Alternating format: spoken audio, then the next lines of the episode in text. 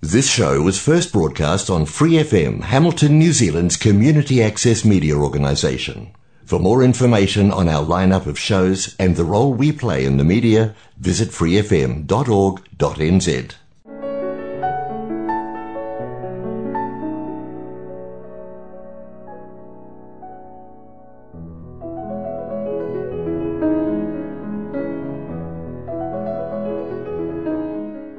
안녕하세요. FM 89.0 와이카토 아닌 방송 시와 음악의 AI 버전 DJ 권진원입니다. 2023년 1월 두 번째를 맞이하는 시와 음악 그럼 시작하겠습니다. 시와 음악은 여러분이 좋아하는 시, 감동이 있는 따뜻한 글들, 듣고 싶어 하시는 노래들, 그리고 여러분 인생의 다양한 이야기들로 꾸며가도록 하겠습니다. 시와 음악은 매주 목요일 저녁 7시 30분에 본방송이 되고 그 후에 토요일 밤 9시 그리고 월요일 새벽 5시에도 재방송을 들으실 수 있습니다. 또한 프리FM 89 웹사이트와 팟캐스트에서 방송을 다시 듣거나 다운로드 받으실 수 있습니다. 여러분의 사연과 재미있는 에피소드, 신청곡 기다리고 있으니 메일 주소 siwaumak 골뱅이 gmail.com으로 많은 참여 바랍니다. 시와 음악에서는 11DJ와 고정 DJ를 모집하고 있으니 평소 라디오 진행에 관심이 계셨다면 언제든지 연락주세요.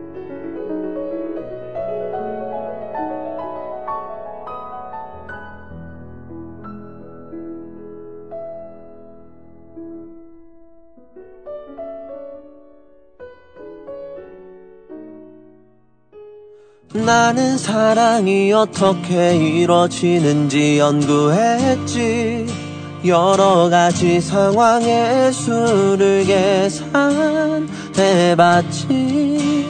그땐 내가 좀 못생겨서 네가 좋아하는 노래를 알아내는 것은 필수. 가성이 많이 들어가서 마이크 조절이 굉장히 조심스러웠었지. 그렇게 노래방으로 가서 그녀가 좋아하는 노래를 무심한 척 준비 안 한 척 노래를 불렀네. 어, 그렇게 내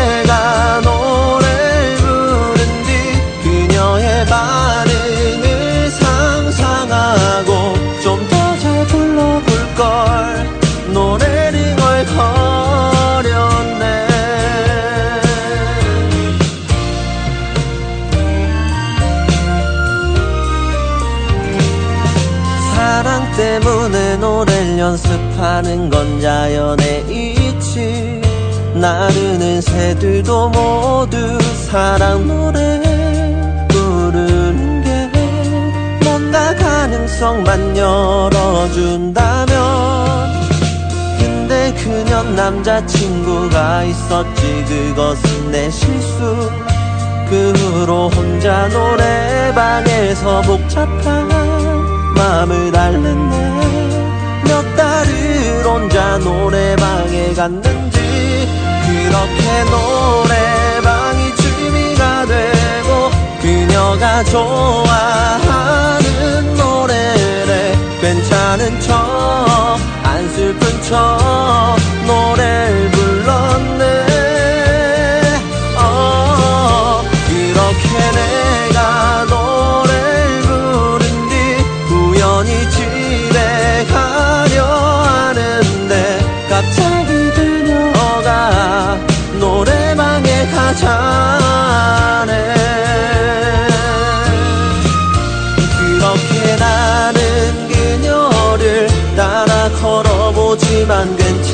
척 사실 난 너무 많이 떨려요.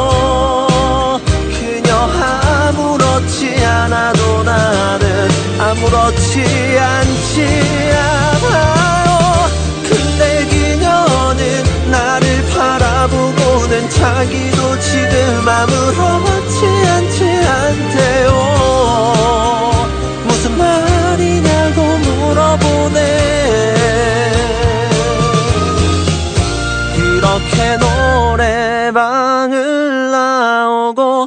그녀를 집에 데려다 준 뒤 무슨 일인가? 괜찮은 건가? 멍해버렸네.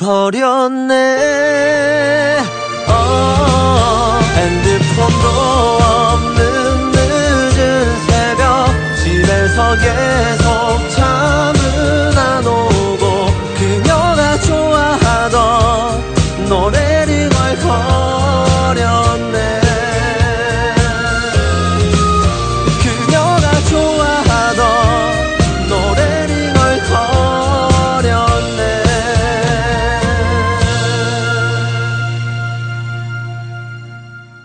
여러분 안녕하세요.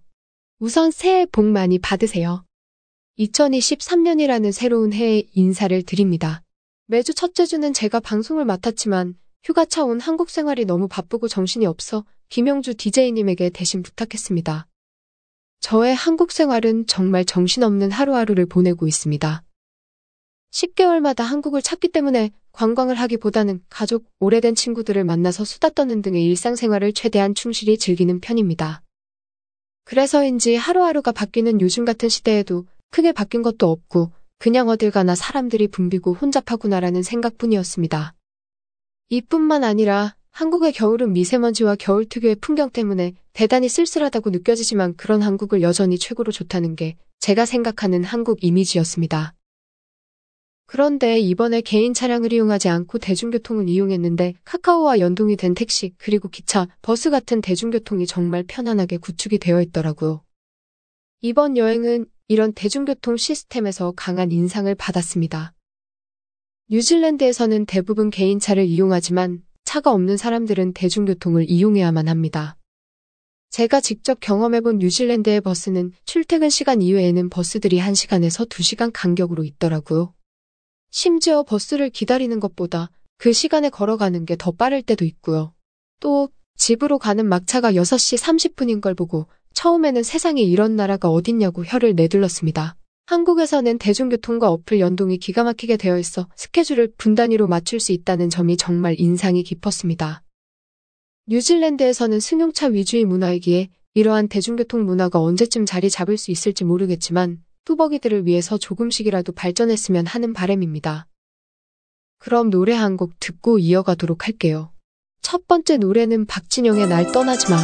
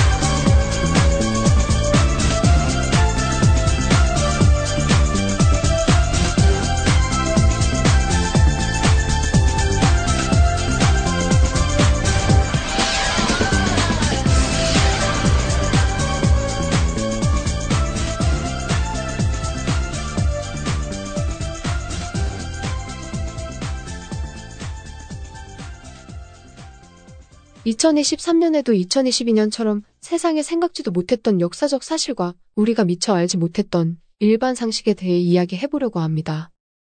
여러분, 한 번쯤은 경품에 응모해 보신 분들이 계실 텐데요. 여러분은 경품으로 어떤 걸 받아보셨나요? 저 같은 경우 다음에서 주최한 경품 이벤트에서 각각 엄마, 누나, 제 아이디로 응모해서 한 이벤트에서 1, 2, 3등을 모두 제가 당첨이 되었던 독특한 경험을 했었는데요. 지금 소개할 이 사람은 경품으로 무려 전투기 해리어기를 받을 뻔한 사람입니다. 경품으로 전투기를 받는다니 무슨 일인가 싶지만 천조국 미국에서 그런 일이 실제로 벌어졌었습니다. 미국에 사는 청년 존 레너드가 그 주인공인데 1995년 펩시콜라는 코카콜라의 점유율을 앞지르기 위해 이벤트를 벌입니다. 그 이벤트는 펩시를 먹고 난 뒤 뚜껑에 보이는 포인트를 모으면 포인트에 비례하는 상품을 준다는 것이었습니다. 예를 들어 티셔츠는 75포인트, 재킷은 1450포인트이며 이 외에도 수십 가지의 상품이 존재했었습니다. 그리고 모자란 포인트는 1포인트당 10센트의 돈을 주고 구매를 할 수 있게끔 하였습니다. 해리어 전투기를 타고 등교하는 학생의 모습이 나왔는데 그 CF 아래 자막에 해리어 전투기는 700만 포인트라고 적혀 있었던 것이었습니다. 당시 달러의 가치를 생각하면 700만 포인트는 70만 달러의 값어치가 있었습니다. 그런데 그 해리어기의 가격은 무려 2,300만 달러였기 때문에 그걸 본 레너드가 이 사실을 알고 투자자들을 모으기 시작했습니다. 그는 성공적으로 투자자들을 모으고 콜라를 사서 뚜껑에 붙은 포인트를 모을 필요도 없이 10센트당 1포인트 돈을 주고 포인트를 살 수 있었기에 펩시 본사로 70만 달러 값어치의 수표를 보냈습니다. 처음 이걸 본 펩시는 무척이나 황당했지만 펩시에서 해리어기 상품을 거부할 법적 근거가 없어 결국 막강한 변호사 군단을 꾸려 그 학생에게 법적으로 대응합니다. 그 후 둘은 오랫동안 법적인 공방을 펼쳤지만 민간인이 해리어 전투기를 소장할 수 없다는 미국 국방부와 이러한 저러한 판결 끝에 법원은 펩시의 손을 들어주었으나 배상의 책임은 피할 수가 없어 해리어 전투기를 지급하지 않는 대신 70만 달러 이상의 현금을 레너드에게 줬다고 알려줬습니다. 사람들은 이 사건으로 인해 피해자는 없는 이상한 소송이라고 했었습니다. 펩시는 노이즈 마케팅으로 제품 홍보를 했으며 레너드는 결국 해리어기를 가질 수 없었지만 학생 신분으로 거금을 거머 쥐었기 때문입니다. 이처럼 경품을 보면 뒷일은 생각 안 하고 너무 무리하게 이벤트를 진행하는 회사들이 몇몇 있습니다. 10년 전엔 하늘을 나는 자동차를 준다는 국내 회사도 있었는데 지급했을런지가 궁금하네요. 그럼 노래 하나 듣고 다른 재미있는 이야기 이어가도록 할게요. 노래는 샵의 내 입술 따뜻한 커피처럼입니다.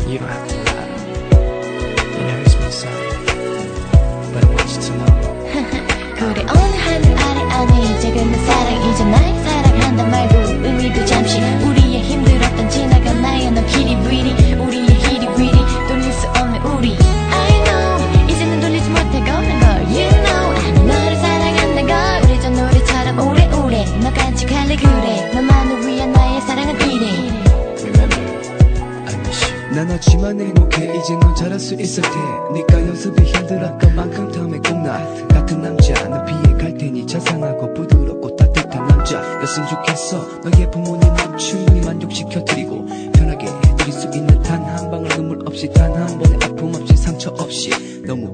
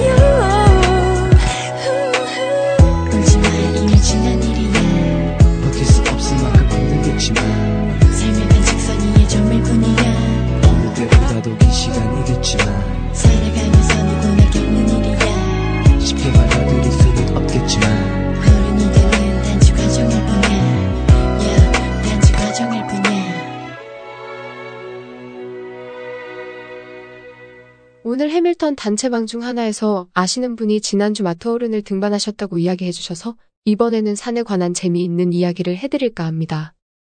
저는 솔직히 등산을 좋아하지 않지만 언젠가는 에베레스트 베이스 캠프에 가보고 싶다는 꿈을 꿉니다.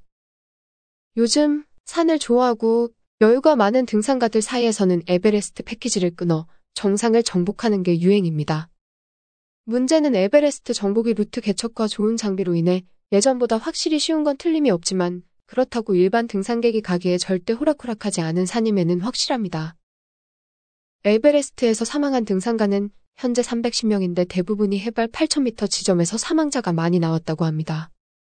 제3캠프에서 정상까지 대수존이라 불리는 구간이 겨우 800m임에도 불구하고 무려 16에서 18시간이 걸리기 때문입니다.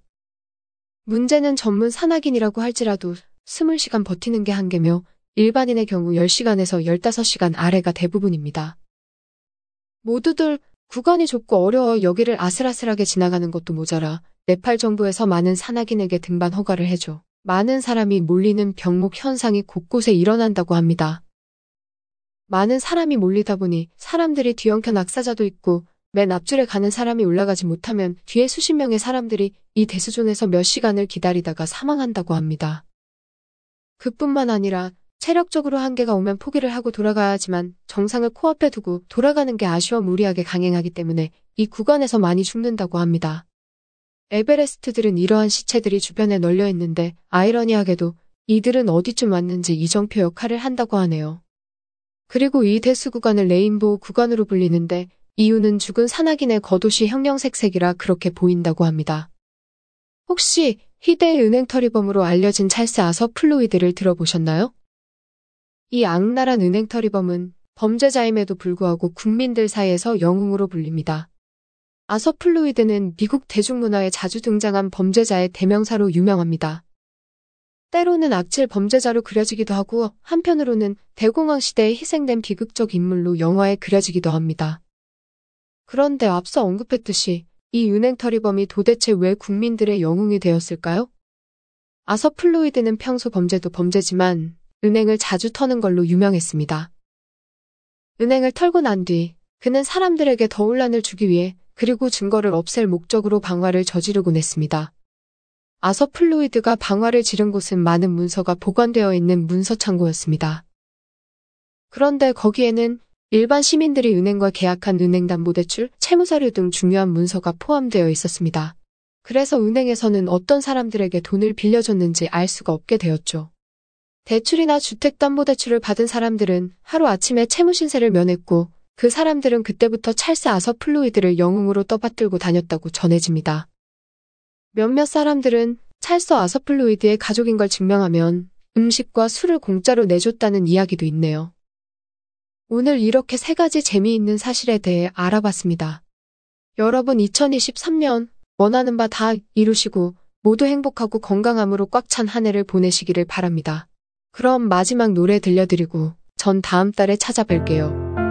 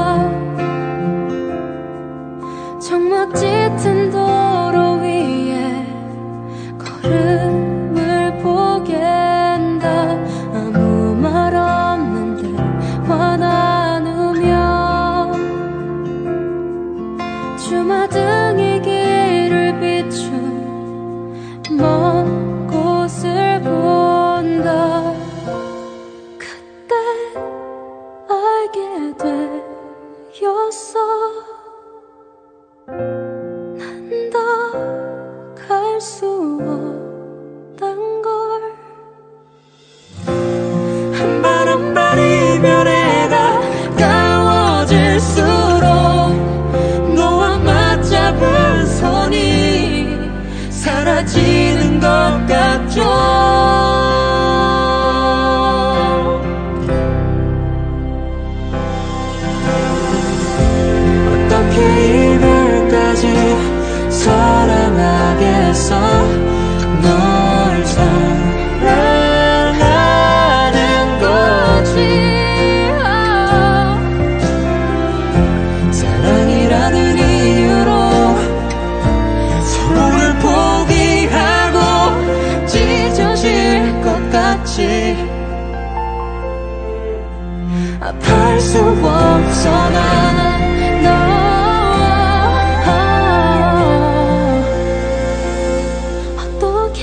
네가 어떻게 너를 이후에 우리 바다처럼 깊은 사랑이 마를 때까지 기다리는 게 이별일 텐데. 내가 어떻게 너를 이후에 우리 바다처럼 깊은 사랑